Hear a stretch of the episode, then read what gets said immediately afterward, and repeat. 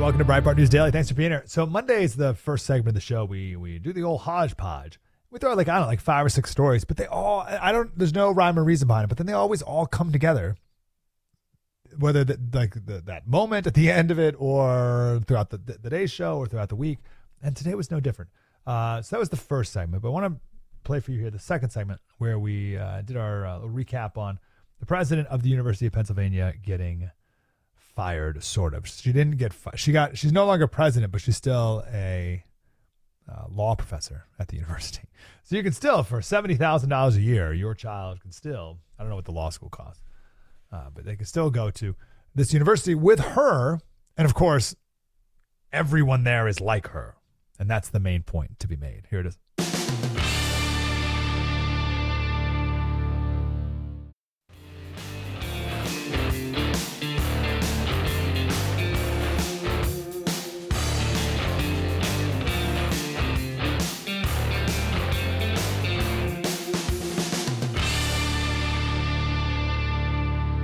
President of UPenn has uh, resigned. Whatever, fired. So it's pretty good. Of course, there was that congressional testimony where she and the president of Harvard and MIT. I wonder why just those three. Why not all the Ivy Leagues? MIT's not Ivy League, but why not all the? Like, why not more? Why just those? Anyway, they wouldn't say that uh, students calling for the genocide of Jews violated their harassment policy. harassment policy. Go try that at your work today. Walk in, be like, hey, everyone, they should murder all the Jews. I don't have any preference about how, gun, gas, whatever. Just they should all be dead. And see if your HR department has anything to say about that. So there are all these donors at UPenn, including one guy who took back a $100 million donation one seventh of Shohei Ohtani's. Is that is that right? Wow, 100 million. 100 million didn't really hit me. So maybe Showtime's not even making that much money. If this guy was willing to give away 100 million, Showtime's 10 years, seven, 700 million. think a pretty good chunk out of his out of his entire contract. Ah, he should make more. Um, all right, so that's good. So she's gone. Whatever. Again, Donald Trump went to Penn. Why is no one no one ever asked him about that? He's like the it's like the he's the great shame of the Ivy League. uh, that's great.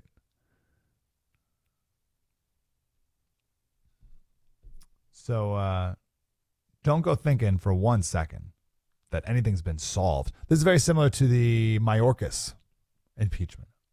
It's one of the claims that some of the Republicans made. Oh, you get rid of Mayorkas, there's be someone just as bad right behind him. It's true. And it's true here too. The rot is still here at our top schools, and it is deep. Not just the top ones, all of them. There's there's just not enough conservatives in higher education to, to fix anything. Just, they're not there. They're literally not there. Conservatives on Harvard. What percentage of Harvard faculty is conservative? Do you think?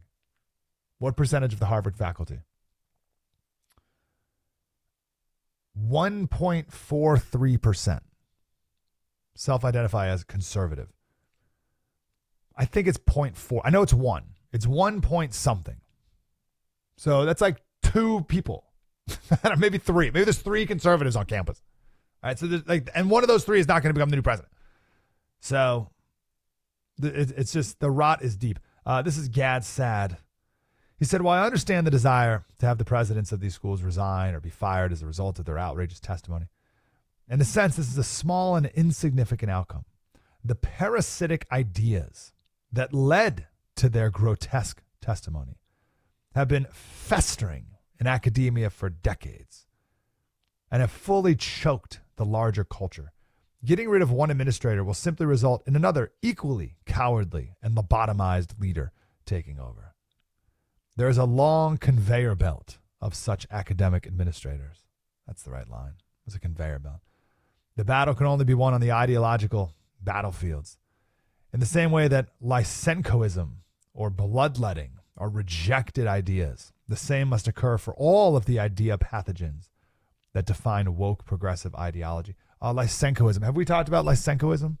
Or do we have to save that one for another day? That opening segment was very long. Let's we'll save Lysenkoism. We'll talk about it tomorrow.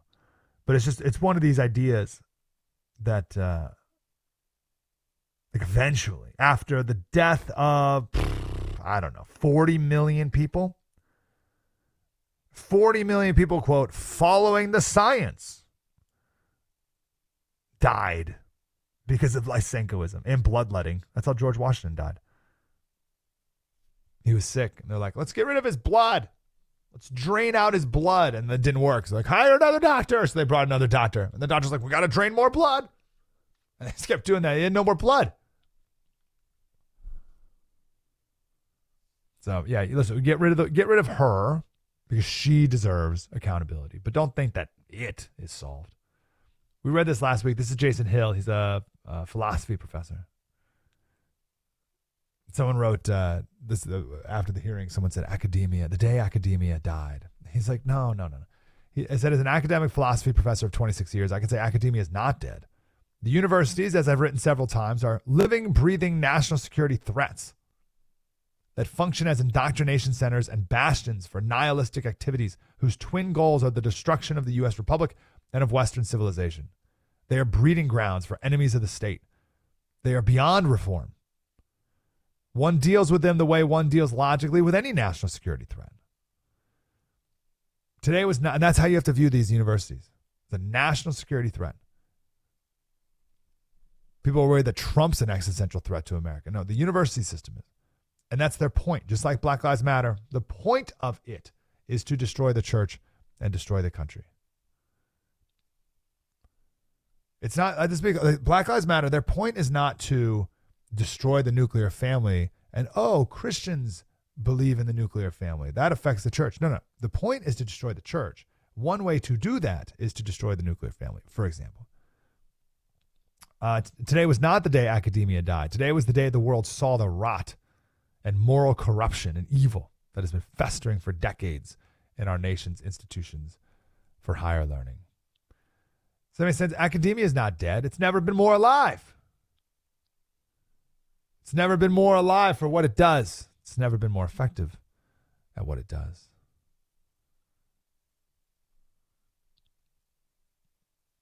The, the, just the, the, the ultimate example of its demise is that our uh, the Ivy League schools at least started out as seminaries.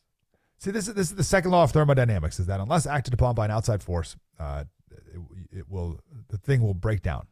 Entropy. The thing will break down over time. Anything breaks down over time. And it's true with everything, unless you have an outside force that actively holds it up and improves and fixes and makes better.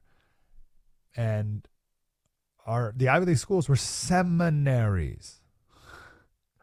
The, the my college motto is light and truth in Hebrew. Harvard's motto is is truth, veritas. So look look at how far like like like that what universities were first dedicated to has been long dead. They were seminaries. My dorm room was right next to the college chapel.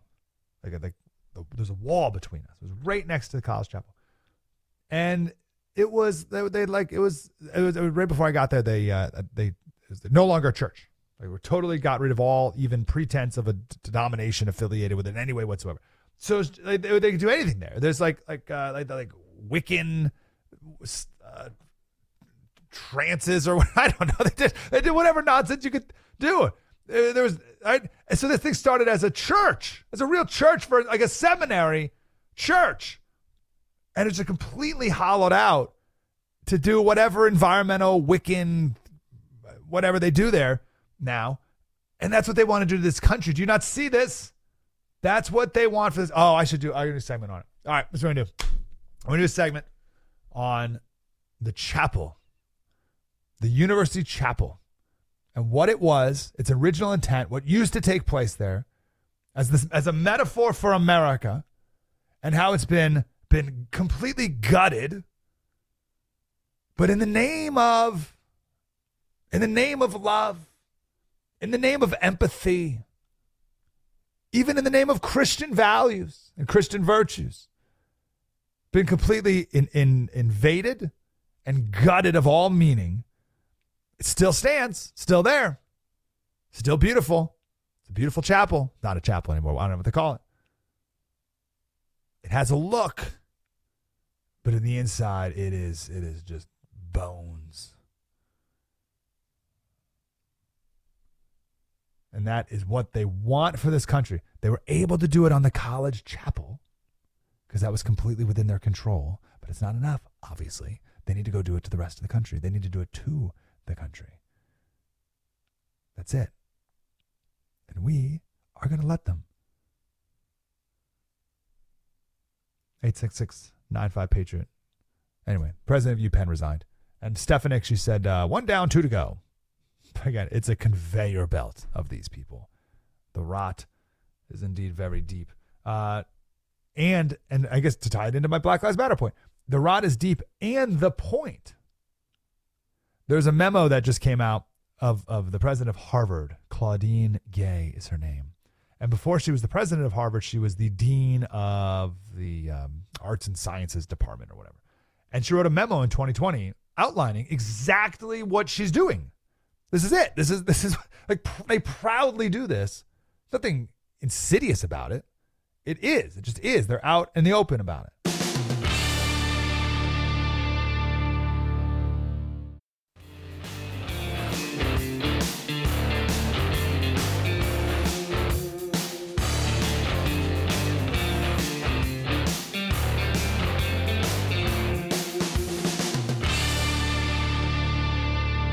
Thanks for listening to Breitbart News Daily. Uh, I, I want to get a legal perspective of what exactly is going on with Hunter Biden. We hear the headlines, but what's really going on? I'm not a lawyer, but I like to f- really have a good idea of what's happening and why it's happening, what the timeline of it happening. Here's Doug Burns to tell us about it. Former assistant U.S. attorney in the criminal division. We can talk about the latest with Hunter Biden and get all the legal aspects of this stuff and make sense of it all. Mr. Burns, how are you, sir? Good. Please call me Doug. I'll do it. Uh, it says on your Twitter bio that you are a former college tennis player. I was just thinking the other day, do you and other tennis players uh, bemoan the the uh, the fall of tennis and its replacement with pickleball?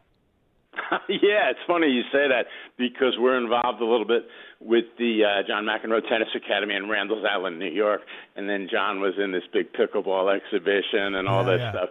So yeah, I've never stepped on a pickleball court. Wow, Um, like as a matter not- of principle. Yeah, it's not any like angry thing, but at the same time, I'm a purist. I'm used to hitting the ball off the strings, obviously not off of wood. Off and uh, you know, you like can't.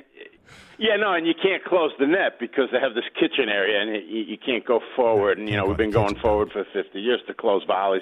You know, technical stuff. So nothing really against it, but I just don't play it. Well, I I feel like a tennis player is allowed to look down upon the pickleball player. I think that I Well, I get appreciate that. no, yeah, no, no, I could see it. You're allowed because, like, you know, these guys, you're not, you don't really run in pickle. you know, you don't, you don't swing or run or you know. I get it. Yeah, I no, like no, no. I mean, again, you know, Johnny Mack himself, you know, legendary. Yeah, he's sold out. figure, originally said, you know, it's for people who aren't athletes, and he caught a lot of blowback about that, by the way. That's great. All right, so Hunter Biden, take us back to the original plea deal that fell apart. We, I think we got to understand that part of it, right? Sure, no, it's very important actually to understand that. And you know, I've been in the trenches for years and years and years, so I really know whereof I speak on this particular one. Here's the deal: usually in a plea agreement, it says the defendant, uh, Joe Smith, you know, hypothetical, will plead guilty to robbing a bank on May 10th, you know, 2016. And then it says what we call an immunization clause, Mike, and it says in return for the plea, no further charges will be brought. And it's usually very, very, very narrow. It'll say for any bank robbery activity in the month of August of 2016, and that's the end of it. And most importantly for the listeners, this is key, it's in the plea agreement itself, okay? What happened in the Hunter Biden matter was he was going to plead guilty uh, to misdemeanor level charges, and they tucked a very, very, very broad immunization clause in a separate document. And it basically said, and I'm not even being sarcastic here, Mike, he will not be charged, you know, for any conduct period for a very wide open period of time.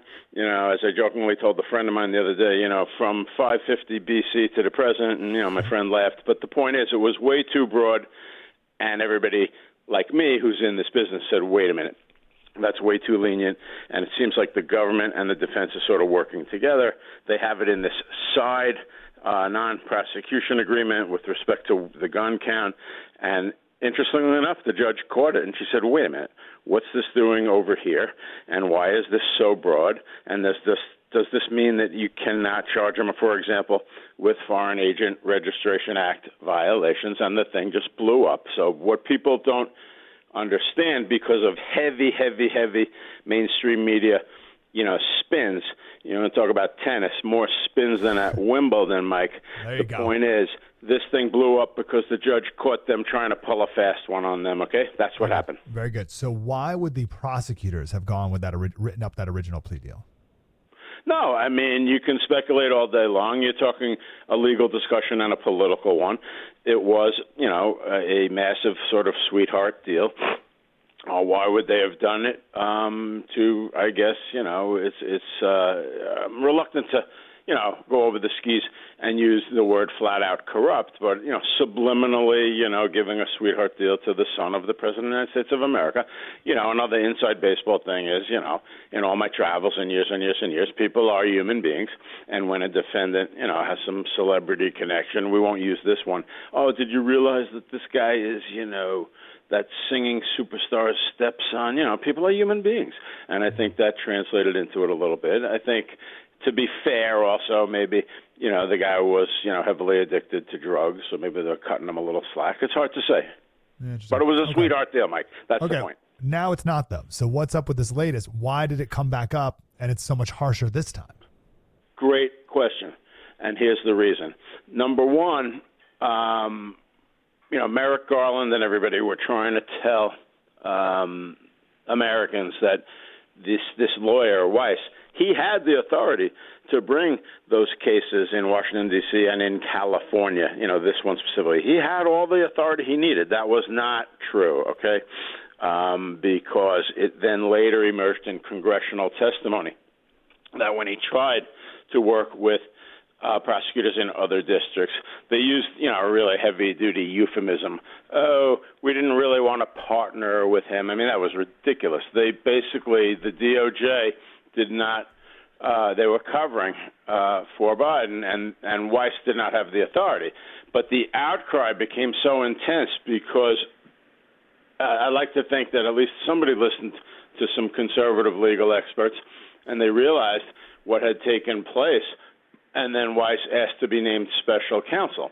I had said sarcastically over and over and over, asked sarcastically in media segments, well, wait a minute, if he had unfettered authority, uh, as Merrick Garland told us, then why would you have to give him a new title of special counsel? And that was because he didn't have authority. So, to answer your question finally, which I'm not dodging, number one, the narrative that you have two tier justice started to resonate in my view, and I'm not a political expert, uh, but you see, you know what I'm saying. That narrative really started baking in, and people were saying, "Well, wait a minute, you indicted Trump four times." I just saw this guy Doug Burns on a media segment, and he said even John Gotti wasn't indicted four times, and that he, Doug Burns, never saw anybody indicted four times in four different places at once in 38 years of being a federal prosecutor and a defense lawyer. Um, and it started resonating, and something had to give.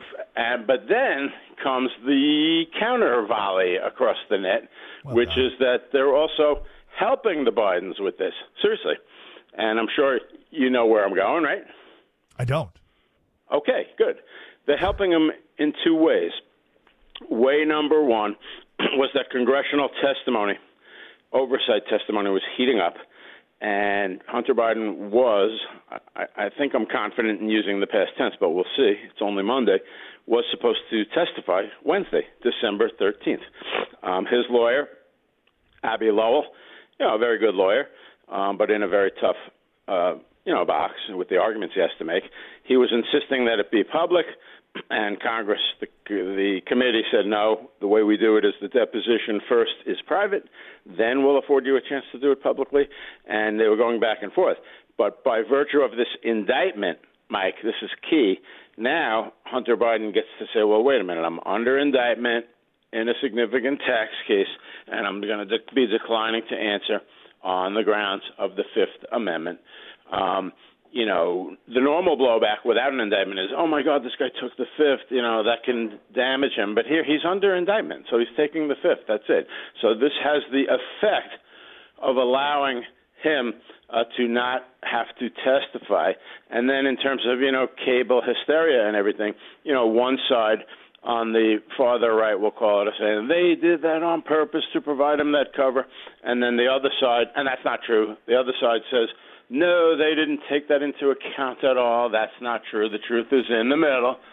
In criminal law, and I think you'll like this, Mike, when a defendant comes to my office and tells me the version of events and so forth, and then I get on the phone with the prosecutor, we will often quip in the conference room, yeah, guys, there's three versions the version from the prosecutor that we just heard, the version from the defense, and the truth, because advocates by nature, you know, they aggressively state their position. So that was one point. But the next point, before I forget, where it helps, is that the and you know Jonathan Turley is a very well-known legal uh, commentator, obviously a professor of law down in the D.C. area, and he wrote an article saying that um, this indictment was extremely carefully tailored to make sure that you know Joe Biden wasn't in it, um, and you know really carefully staying away from any potential links that he might have to this whole sordid affair, and so on. So those are the two to recap it, two ways that DOJ is actually helping the Bidens. What are the charges right now against Hunter? Okay, it's a nine count indictment, and three of the charges are misdemeanors. Real quick, without a whole lengthy pontification. Under the tax criminal tax laws. If you simply fail to file your tax return, that's a misdemeanor. And if you simply fail to pay the tax that you owe, that's a misdemeanor. The theoretical underpinning, real quick, is that hey, you haven't really, you know, done anything wrong on the calculation of your taxes. You just didn't file and you didn't pay. So there are three counts of that. I think like two of them are failure to file and one is failure to pay. Doesn't really matter. It's the same penalties and so on. Is that, is that kind of is that kind of common? Does that kind of happen quite a bit? It's like, oh, oh yeah, absolutely. Yeah, yeah no question about it, Mike. Um, we call them failure to file cases, and you know, like again, the X's and O's, the shop talk in the offices. Oh wow, they're going to give them the 7203. Great, you know, 7203 is that misdemeanor. Um, so that's a big plea bargaining discussion, Chip. It's like, look, he's not a bad guy. Blah, blah, blah. You know, could you give him the misdemeanor, yeah. et cetera? So you have three of those. Those are zero to one year each um, and there's uh, six of them. So the exposure is zero to six years. But a, no, a normal person, like I, I feel like I don't know if I said something. I feel like it's possible that I could see myself forgetting to press the submit button on my taxes one year. Yeah, but but that's a great hypothetical. So thank you for raising that because the point is in that situation, if it really were shown that you know you were ready to go and you were going to file it, um, you know they would listen to that with you know with a fair assessment. But the point is, most failure to files, uh, to your hypothetical, are you know like multiple years, you know five, six years. The guy didn't file the returns, this and that, and then with maybe a little evidence of that it was intentional, as opposed to your hypo of not hitting the button. But you're right. Then moving forward, there are. Uh, three uh, felony counts in addition to the six misdemeanors, and you have you know felony tax evasion, which is taking steps uh, to avoid taxes. You know, for the home researchers, it's 26 United States Code 7201. That's a tax evasion. 7203, as I said a minute ago, is failure to file. And, you know, those carry penalties of zero to five. And then you have a, that's one count. And then there are a couple of counts of uh, filing a materially false return, and that's zero to three years.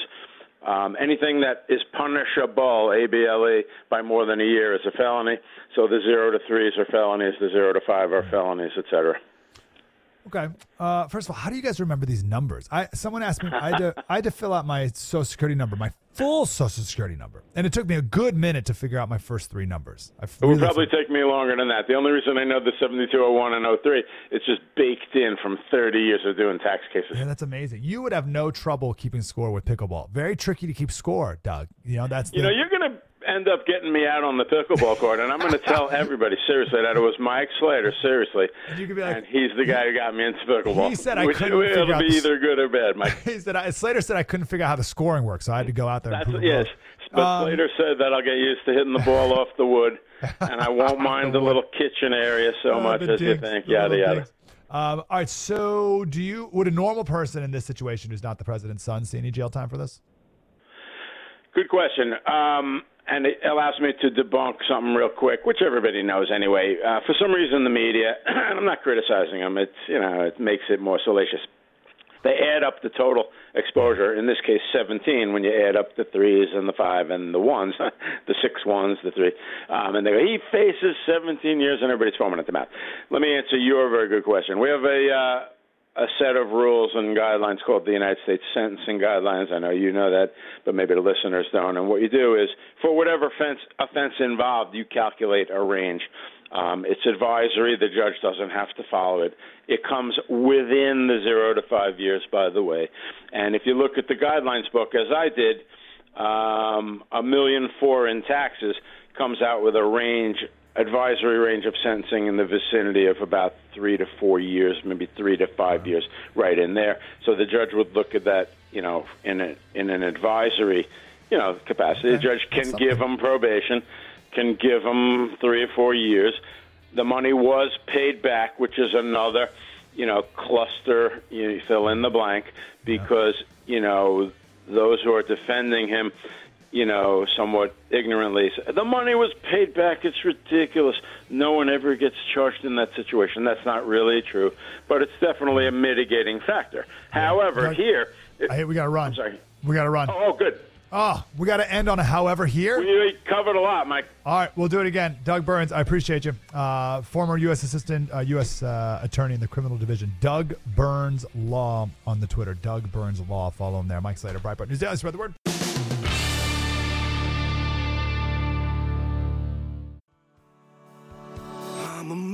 American made. I got American parts. Thanks for listening to Breitbart News Daily. The last hour of the show, we talked about Satan clubs in schools and on uh, what's in the Iowa State House. There's a big Satan display, and I wasn't really talking about Satan clubs and stuff, but it was just a point of can we just draw some lines? Are we or no? Is it just it's a total free for all? Okay, great. All right. So I got a bunch of emails and people were mad at me for wanting to draw some lines. So I think we need to, uh, I need to do a better job perhaps of articulating this and making this point. So we'll do some more of that tomorrow. And you can listen to the whole thing, the whole show on SiriusXM. Become a subscriber. You can listen to the whole show, SiriusXM Patriot. Mike Slater, Breitbart News Daily. Spread the word.